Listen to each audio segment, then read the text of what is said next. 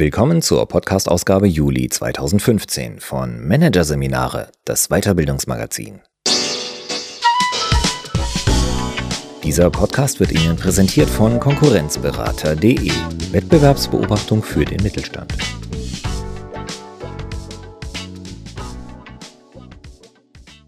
Weitere Podcasts aus der aktuellen Ausgabe behandeln die Themen drei mal drei Denkanstöße fürs Arbeitsleben. So läuft's leichter. Und Leadership by Meaning. Wo ist das Wozu? Doch zunächst Dynamisch verhandeln. Abschied vom Aber. Von Hartwig Eckert und Andreas Kambach. Jeder Einwand gehört aus dem Weg. Jedes Aber braucht ein Gegenargument. Das sind die klassischen Thesen vieler Verhandlungsmethoden. Das Konzept des dynamischen Verhandelns räumt damit auf und zeigt, wo Führungskräfte wirklich ansetzen und wie sie agieren sollten, wenn sie in Gesprächen mit Mitarbeitern und Kunden zu fruchtbaren Lösungen jenseits von Lose-Lose-Kompromissen kommen wollen. Hier ein Kurzüberblick des Artikels. Verhängnisvolle Werkseinstellung, weshalb unsere sprachliche Programmierung das Verhandeln behindert. Eingeständnisse eintüten, wo dynamisches Verhandeln anknüpft.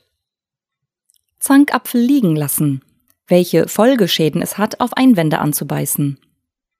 Vom Aber abschütteln bis zum tiefen Hören, vier Prinzipien für die dynamische Verhandlungsführung. Konzediertes Territorium, wie das Kernstück der Verhandlung abgesteckt wird. Und Lösung entwickeln statt Lose-Lose-Lösung finden, wie das Verhandlungsziel erreicht wird. Tatsächlich erlebt. Ein neunundfünfzigjähriger Abteilungsleiter wird mit einem geplanten Change-Prozess konfrontiert. Seine Reaktion setzt einen Gesprächsverlauf in Gang, der für Verhandlungssituationen typisch ist. Der Abteilungsleiter beginnt: Wissen Sie, ich habe hier schon so viele Change-Prozesse erlebt. Alle fünf Jahre will sich ein neuer einen Namen machen und räumt auf mit gut funktionierenden Abläufen. Nein, ich habe jetzt gerade mit Aufträgen alle Hände voll zu tun und Und immer wenn was richtig gut funktioniert, heißt es Change hier und Change da. Also lassen Sie mich in Ruhe meine Arbeit machen und wenn einer von den Jüngeren sich profilieren möchte mit Change Management und er hat die Zeit dazu, dann soll er. Schon Goethe hat gesagt, was sich nicht vorwärts bewegt, bewegt sich rückwärts. Wir können die Uhr nicht zurückstellen. Aber die Uhr vorzustellen ist nur ein Trick, mit dem wir Fortschritt vortäuschen. Alle Unternehmen, auch unsere Mitbewerber, führen dynamische, prozessorientierte und kundenorientierte Rundumbearbeitung ein und da wollen wir nicht auf der Strecke bleiben.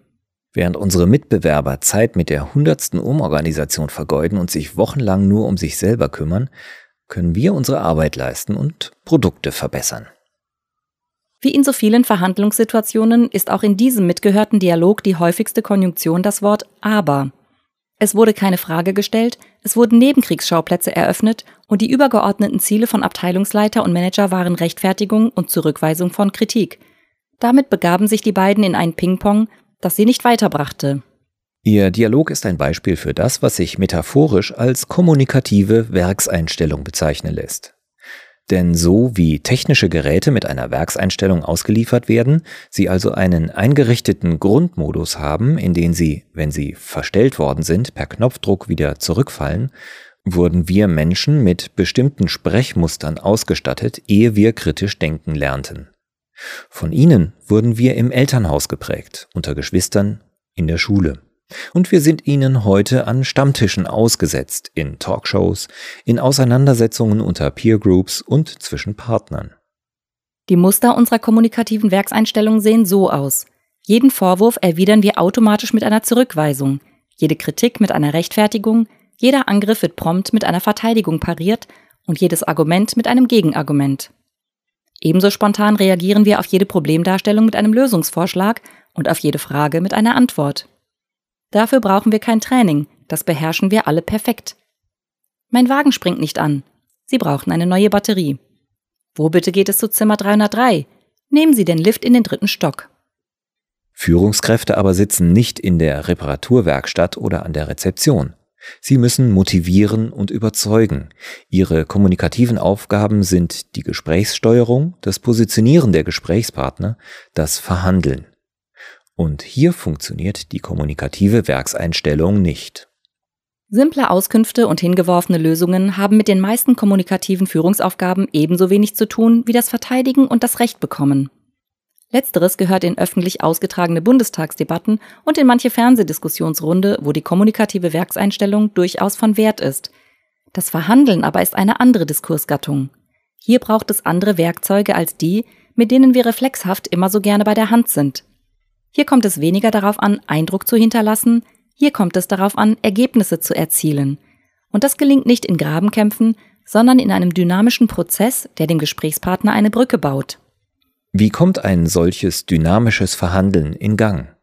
Anders gefragt, wie lässt sich der Verhandlungspartner dazu motivieren, sich freiwillig über eine Brücke auf einen zuzubewegen? Zunächst gilt es, sich von binären Oppositionen richtig-falsch, recht-unrecht, gut-schlecht, tun-lassen zu verabschieden. Statt zu debattieren heißt es, Fragen zu stellen, die einen Perspektivwechsel ermöglichen, aus dem heraus sich neue Optionen auftun. Dabei darf man als Ausgangspunkt für diesen Prozess nicht den Zankapfel nehmen, den einen der Gesprächspartner vor die Füße wirft. Es ist verhängnisvoll, am Streitthema anzudocken, welches im eingangs zitierten Dialog paraphrasiert wiedergegeben werden kann mit »Ich habe nur noch vier bis sechs Jahre bis zum Ruhestand. Ich will nicht aus meiner Komfortzone raus. Es läuft doch auch so ganz gut.« Der sehr viel aussichtsreichere Anknüpfungspunkt für den Verhandlungsdialog ist das sogenannte konzedierte Territorium.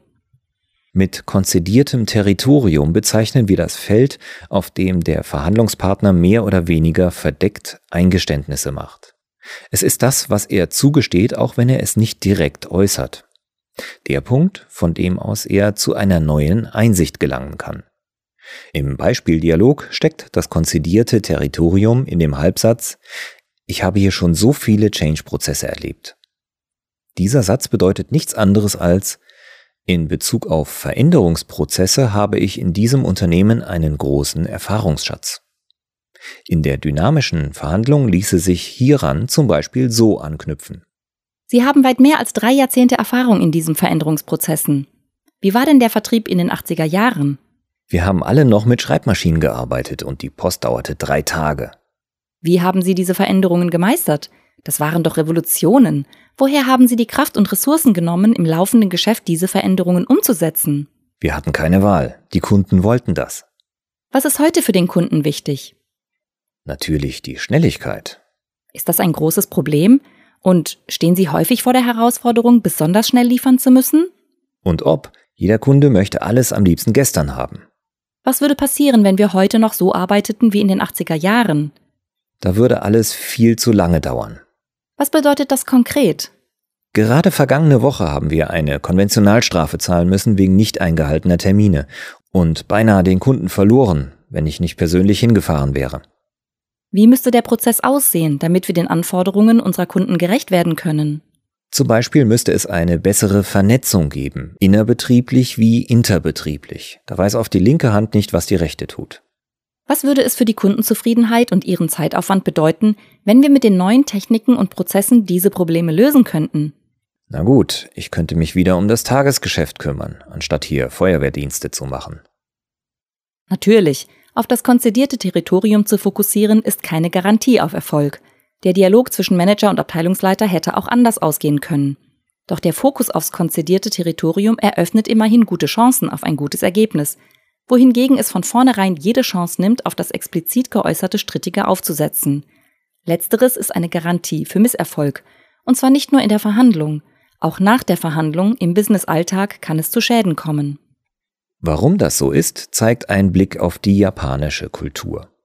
Sie stellt in der interpersonellen Beziehung die Wahrung des Gesichts an oberste Stelle. Was wir daraus auch für unseren Kulturkreis lernen können: Je öfter wir unseren Verhandlungspartner herausfordern, Gegengründe zu liefern, desto größer wird sein Gesichtsverlust, wenn er uns dann doch zustimmen soll. Also wird er es in der Verhandlung nicht tun. Und im Businessalltag wird er durch entsprechendes Verhalten unter Umständen sogar noch Beweise dafür liefern, dass er Recht gehabt hat. Um hiervon wegzulenken, stattdessen das konzedierte Territorium aufzuspüren und nicht die Einwände, sondern das Zugeständnis zur Verhandlungsfläche zu machen, helfen einige heuristische Prinzipien. Erstens, den Reflex auf das Aber ablegen. Verhandlungspartner äußern ihr Zugeständnis meist, bevor sie auf den sie umtreibenden strittigen Punkt zusteuern. Mittels sprachlicher Antizipatoren lenken sie die Aufmerksamkeit weg vom Zugeständnis hin zum Streitpunkt.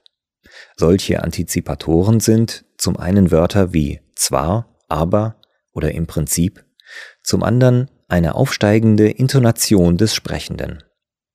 All das suggeriert, jetzt kommt noch etwas, jetzt folgt das Eigentliche. Wer den Satz spricht, ich habe nichts gegen Prozessveränderungen, und am Ende seine Stimme senkt, macht die Aussage, er hat nichts gegen Prozessveränderungen.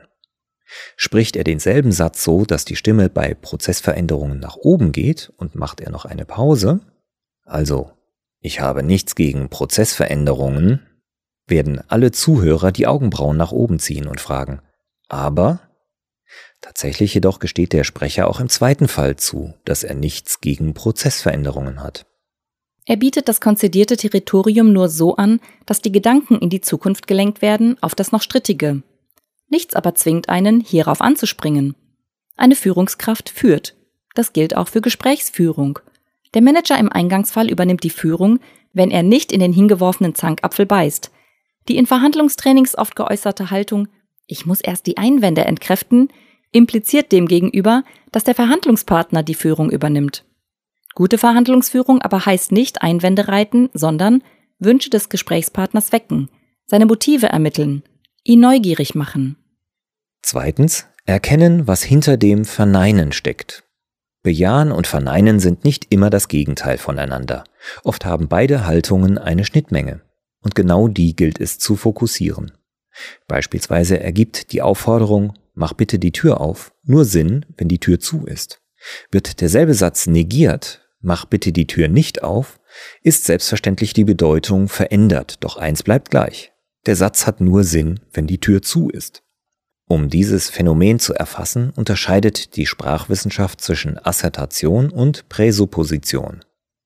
Assertion ist das, was explizit gesagt wird. Mach sie auf oder mach sie nicht auf. Präsuppositionen bezeichnen die Voraussetzungen, die gegeben sein müssen, damit die Äußerung Sinn ergibt. Zum Beispiel, die Tür ist zu.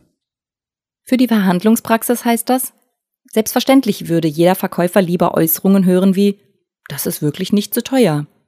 Wenn diese Äußerungen aber nicht kommen, sondern das vermeintliche Gegenteil, gilt es zu überlegen, was haben die Sätze, das ist nicht zu teuer und das ist zu teuer, gemeinsam. Das präsupponierte Element beider Sätze ist das Interesse am Produkt. Und genau dies ist das konzedierte Territorium, bei dem es für die weitere Verhandlung einzuhaken gilt. Drittens, Tiefen hören. Das Beispiel zeigt, wer das konzedierte Territorium entdecken will, muss in der Lage sein, durch das vordergründig Gesagte hindurchzuhören und auf tiefere Bedeutungen zu lauschen. Eine Fähigkeit, die sich als Tiefenhören bezeichnen lässt. Ein Beispiel. Beschwert sich ein Mitarbeiter mit den Worten, Ihre Kritik ist komplett überzogen und überhaupt, immer muss ich für alles gerade stehen, nur weil die Kollegen sich drücken. Wird eine Führungskraft, wenn sie nicht aufs Tiefenhören geeicht ist, schnell ihre Art der Kritik rechtfertigen und Beispiele bringen, weshalb ihre Bemängelungen genau in dieser Art angebracht sind. Der Mitarbeiter wird Gegenbeispiele liefern und ein fruchtbares Kritikgespräch, welches zu Einsichten führt und Lösungen erzeugt, ist nicht mehr möglich. Doch sowohl die Kritik ist überzogen, als auch die Kritik ist nicht überzogen, enthält in der Tiefe die alles entscheidende Information. Der Mitarbeiter hält eine Kritik an sich für gerechtfertigt. Setzen Führungskraft und Mitarbeiter an diesem Punkt an, sind sie im weiteren Gesprächsverlauf keine Kontrahenten mehr, sondern Partner, die Verbesserungen im Auge haben und nach Möglichkeiten der Unterstützung für den Mitarbeiter suchen. Viertens, das konzedierte Territorium dingfest machen. Allerdings reicht es nicht, das konzedierte Territorium nur wahrzunehmen. Es muss dingfest gemacht werden, es muss in seinen Grenzen abgesteckt werden. Und zwar so unmissverständlich, dass der Gesprächspartner nicht mehr hinter die Reichweite seines Zugeständnisses zurück kann. Bei der Aussage, Ihr Angebot ist uns zu teuer, mit dem konzedierten Territorium eines grundsätzlichen Interesses am Produkt steckt ein guter Verkäufer das konzedierte Territorium ab, indem er zum Beispiel sagt, auch uns ist an einer Zusammenarbeit mit Ihnen gelegen. Habe ich Sie so richtig verstanden? Wenn wir uns heute auf einen Preis einigen, der für uns beide akzeptabel ist, dann sind wir im Geschäft? Stimmt der Kunde dem zu, kann er nicht mehr dahinter zurück. Gibt der Verkäufer stattdessen sofort preislich nach, kann der Kunde immer noch nachlegen und fordern, auch die Qualität stimmt nicht, die Lieferbedingungen sind inakzeptabel, die Garantiezeit ist zu kurz, et cetera.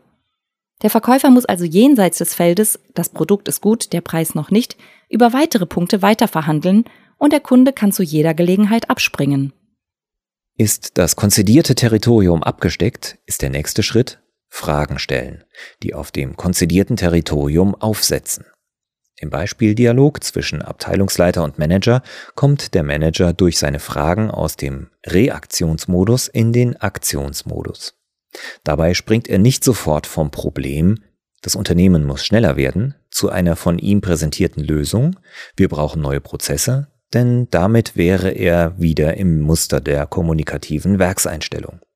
Schließlich ist es für jeden Verhandlungspartner das leichteste Spiel der Welt, auf jede Lösung mit einem Aber bzw. ist mir nicht genug zu antworten. Stattdessen positioniert der Manager den Gesprächspartner durch seine Fragen notabene, positioniert, nicht manipuliert, denn sowohl mit Kunden als auch Mitarbeitern möchte man eine langfristige Zusammenarbeit, und zwar so, dass sich dieser gemeinsam mit dem Manager auf eine Lösung zubewegt.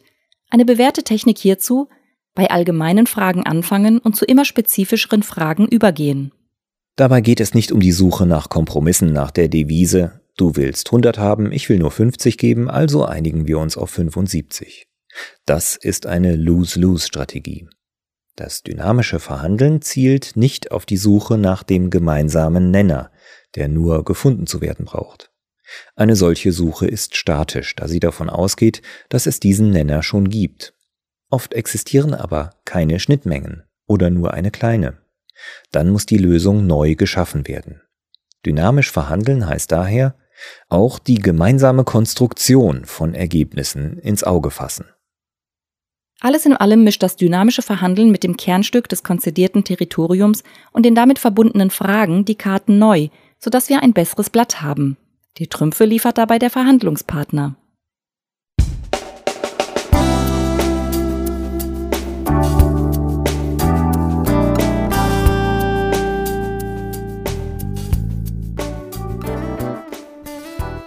Sie hörten den Artikel „Dynamisch verhandeln – Abschied vom Aber“ von Hartwig Eckert und Andreas Kambach aus der Ausgabe Juli zweitausendfünfzehn von Managerseminare, produziert von Voiceletter. Weitere Podcasts aus der aktuellen Ausgabe behandeln die Themen drei mal drei Denkanstöße fürs Arbeitsleben, so läuft's leichter und Leadership by Meaning, wo ist das, wozu? Weitere interessante Inhalte finden Sie auf der Homepage unter Managerseminare punkt de und im Newsblog unter Managerseminare punkt de slash blog.